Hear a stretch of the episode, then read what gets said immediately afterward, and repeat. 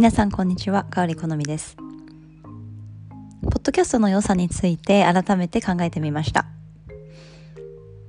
好きな時間に好きな場所で聞ける。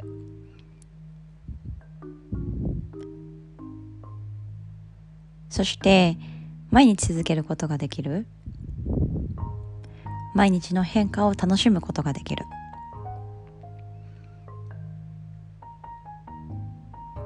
進むべき道のキーワードが見つかる。学びに興味を持つことができる。数えたらキリがないですが皆さんもぜひデジタルの活用法勉強法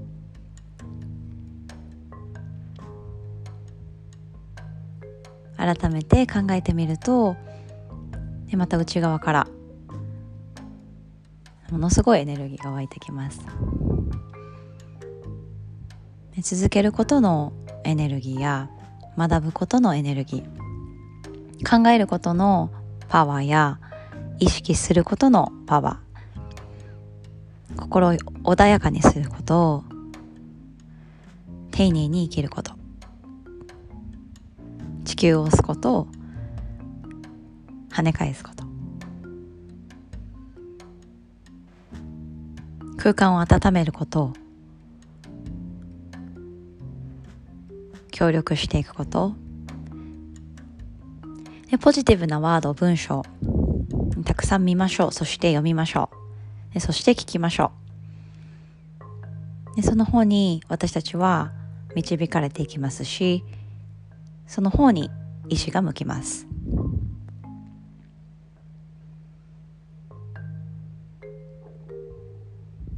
私たちが行っているヨガの練習、ハタヨガ。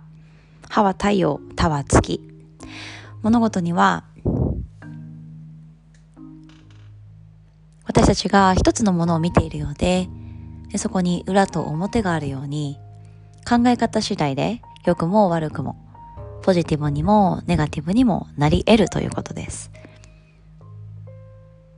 いつもポジティブでいましょう。同じ面を見るというわけではなく、両方の面を意識しながら、かつポジティブな方をセレクトしましょう。言葉の選び方。表現するエネルギー、言葉、音楽、すべてを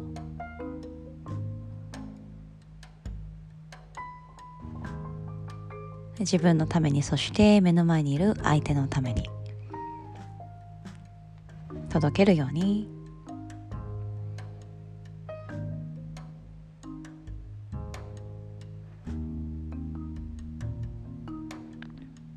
ゆっくりと目を閉じていきます。